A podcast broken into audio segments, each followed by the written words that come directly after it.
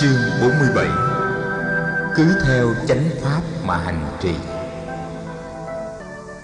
Dưới cây Sa La, người cảm thấy có nhiều an lạc và thoải mái. Đây là một khu rừng xanh tốt, có đồi, có suối, lại có hồ. Sống một mình, Phật thấy dễ chịu hơn khi có đông đảo đệ tử. Ở Cự Thường Di, hiện giờ nhiều vị khất sĩ đang sống trong phiền não, và phiền não lan tới cả giới đệ tử tại gia. Người cảm thấy buồn vì chính đệ tử của người cũng không chịu nghe lời người khuyên bảo. Người biết đó là vì sự buồn giận đang che mất tâm trí họ. Trong rừng Rakkhita, Phật gặp rất nhiều loài thú vật, có cả một đàn voi nữa. Con voi mẹ vốn là một con voi chúa, thường hay đem những con voi khác và đàn voi con xuống tắm dưới hồ. Nó dạy cho những con voi con uống nước, ăn cỏ và ăn những cọng bông súng. Phật nhìn con voi mẹ dạy đàn voi con ăn những cây bông súng. Nó lấy dồi nhổ một đám bông súng, khoả những cây bông súng để rửa ở mặt nước cho bùn đất trôi đi rồi mới đi vào miệng. Các con voi con tập một hồi rồi cũng làm được như con voi mẹ. Mấy mẹ con con voi này rất có cảm tình với Phật. Voi và Phật rất thân cận và yêu mến nhau. Có khi voi mẹ hái cả trái cây để cúng dường Phật. Phật ưa vuốt đầu những con voi con và đưa chúng xuống bờ hồ. Con voi chúa thường dùng tiếng trống để triệu tập đàn voi và những con voi con.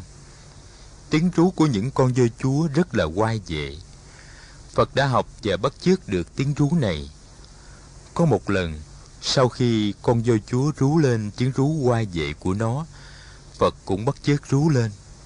Con voi chúa nghe tiếng hú, lập tức nhìn về phía Phật, và nó tới trước Phật, rồi quỳ hai chân trước xuống. Phật vuốt ve và đỡ nó dậy. Phật ở lại an cư tại đây. Đây là mùa an cư thứ mười của Phật sau ngày thành đạo, và đây là lần thứ hai người an cư một mình. Suốt ngày người ở trong rừng, chỉ mỗi buổi sáng vào giờ khất thực, người mới rời khỏi khu rừng xanh tốt của người để đi vào tụ lạc mà thôi.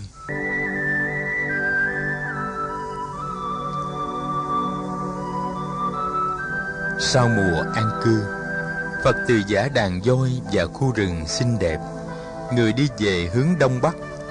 Nửa tháng sau, người về tới tu viện Cấp Cô Độc ở Xá Vệ. Đại đức Xá Lợi Phất thấy Phật về mừng lắm.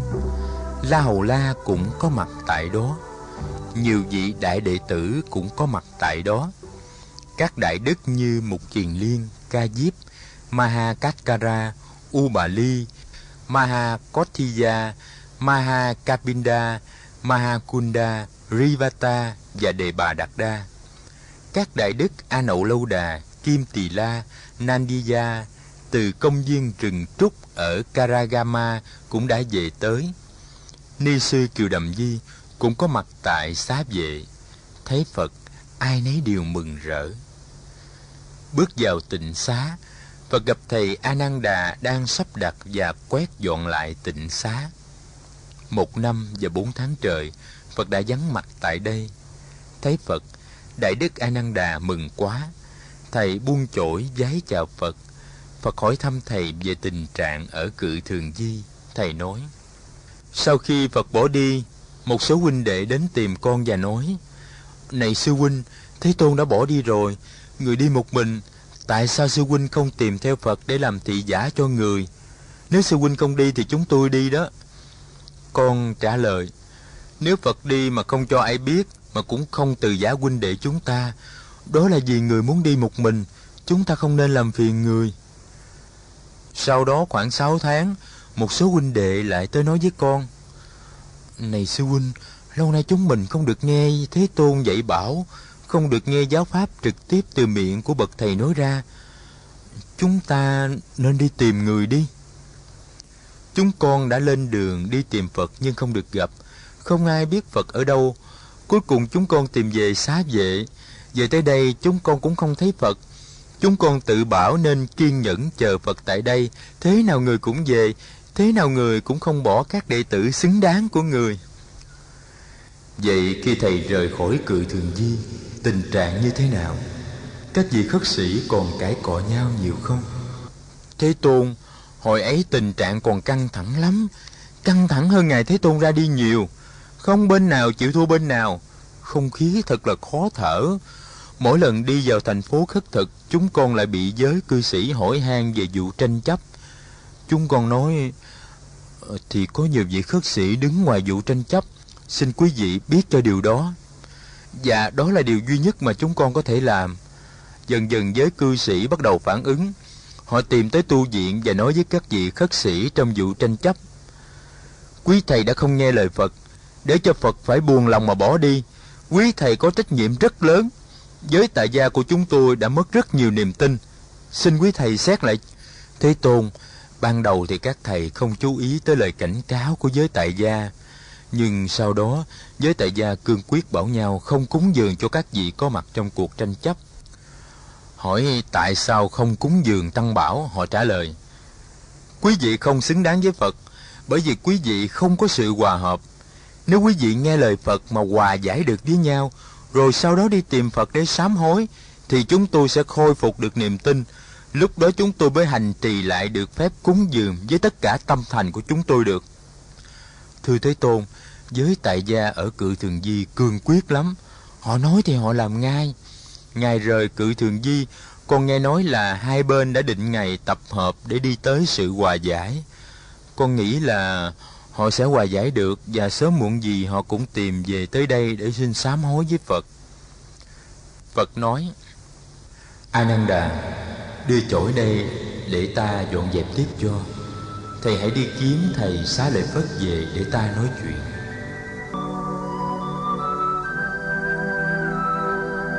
Ananda đi rồi, Phật lấy chổi quét tịnh xá. Người làm công việc này một cách thông thả và thoải mái. Rồi người bắt một chiếc ghế ra ngoài sân ngồi. Tu viện Cấp Cô Độc quả là một nơi đẹp đẽ. Cây cối xanh tươi và chim chóc ca hát vang lừng cả bốn mặt. Người ngồi chơi một lát thì Đại Đức Xá Lợi Phất tới. Hai thầy trò ngồi bên nhau im lặng một hồi lâu. Rồi Phật nói cho Đại Đức nghe điều người đang quan tâm. Phật bảo phải làm mọi cách để những cuộc cãi cọ vô nghĩa lý đừng xảy ra ở trung tâm tu học xinh đẹp này. Hai người bàn bạc với nhau khá lâu. Một buổi chiều nọ, Đại Đức Xá Lợi Phất được báo tin là các thầy ở Cự Thường Di đang lục tục kéo về. Họ đông tới cả mấy trăm người. Họ còn ở dưới phố, chưa lên tới tu viện. Thầy đi tìm Phật và hỏi người. Thế Tôn, con nghe là các huynh đệ từ Cự Thường Di đã về đến và họ sắp tới rồi. Chúng con phải tiếp xử họ như thế nào? Thì thầy cứ tiếp xử đúng theo chính pháp. Lại Phật, đúng chính pháp nghĩa là sao? Xin người dạy cho. Thầy mà cũng còn hỏi một câu như thế sao? Đại Đức Xá Lợi Phất im lặng. Vào lúc đó, các thầy Mục Kiền Liên, Ca Diếp, Kaccāna, Kotsiya, Kappina và A Nậu Lâu Đà tìm tới tịnh Phất của Phật. Các thầy hỏi, Lạy Phật, huynh đệ ở Cự Thường Di sắp về tới, chúng con phải tiếp xử họ như thế nào? Thì các vị cứ tiếp xử đúng theo như chính pháp là được rồi. Các thầy đưa mắt nhìn Đại Đức Xá Lợi Phất. Đại Đức chỉ mỉm cười. Phật nhìn những vị đệ tử lớn của người, rồi người nói chậm rãi. Phải lắng tai nghe cả hai bên. Phải đừng có thành kiến với bên nào hết. Những điều gì mình nghe từ một phía, mình phải trầm tĩnh xét đoán, xem cái gì đúng với chánh pháp và cái gì không đúng với chánh pháp. Chánh pháp là những gì tôi đã trình bày như là con đường đưa đến an lạc và giải thoát. Những điều mà chính tôi, tôi đang làm theo, không phải chánh pháp, là những gì tôi đã khuyên răn không nên làm, và chính tôi, tôi không bao giờ làm. Khi quý vị biết được cái gì là chánh và cái gì là không chánh ở mỗi bên, thì quý vị có thể giúp đỡ họ trong việc hòa giải. Vừa lúc ấy, các vị thí chủ lớn của tu viện do cư sĩ Cấp Cô Độc lãnh đạo cũng tìm tới Tịnh Thất. Họ hỏi: Thế Tôn, những vị khất sĩ ở Cự Thường Di sắp tới, chúng con phải đối xử như thế nào? Chúng con nên cúng dường hay không nên cúng dường? Nếu cúng dường thì Phật dạy nên cúng dường về phía nào? Phật mỉm cười: Nên cúng dường cho cả hai bên, và nên tỏ lòng yểm trợ và tán thán mỗi khi có người nói lên những điều đúng với chánh pháp. Lúc đó, Thầy Ananda xuất hiện. Thầy báo tin cho Đại Đức Xá Lợi Phất biết hiện là các thầy Cự Thường Di đã về tới cổng tu viện đầy đủ. Tất cả đang đứng chờ bên ngoài tu viện vì chưa dám đi vào. Đại Đức Xá Lợi Phất hướng về phía Phật: Lạy Phật, các huynh đệ của con từ Cự Thường Di đã tới. Con có nên mở cửa cho họ vào không? Phật nói: Thầy nên mở cửa cho họ vào. Xá Lợi Phất bạch tiếp: Rồi con sẽ giải quyết thế nào về sự cư trú của họ? Cho hai phe ở riêng ra hai bên. Lạy Phật, có thể là không có đủ chỗ cư trú riêng cho tất cả mọi người đâu. Nếu vậy thì chịu khó ở chật chật một chút. Tuy nhiên, đừng nên để ai phải ngủ ở ngoài trời, nhất là các thầy lớn. Vậy còn về thực phẩm và thuốc men? Thực phẩm và thuốc men thì cũng được phân phát cúng dường đồng đều như nhau.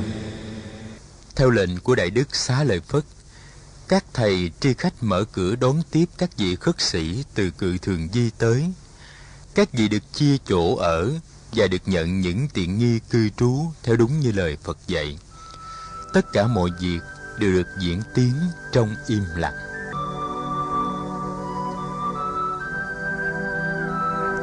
Sáng ngày hôm sau, tất cả các vị mới đến đều được lệnh cho đi khất thực.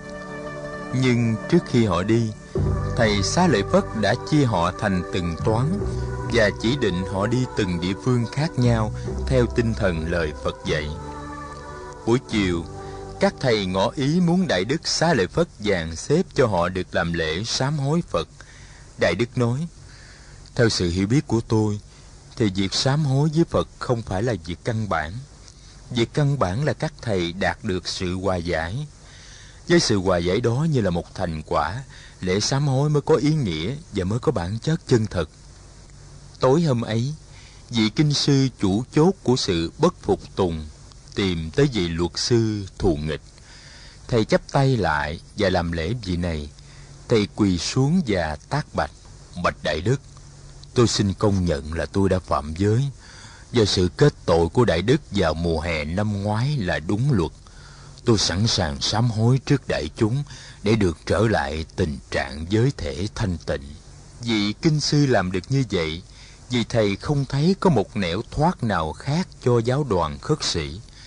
Ông sẵn sàng hy sinh tự ái để đem lại hòa khí cho giáo đoàn. Biết thế, vị luật sư liền phản ứng một cách mau lẹ. Ông cũng quỳ xuống trước vị kinh sư. Ông nói: Tôi cũng xin sám hối với Đại Đức là tôi đã thiếu khiêm nhượng và khéo léo trong vụ này.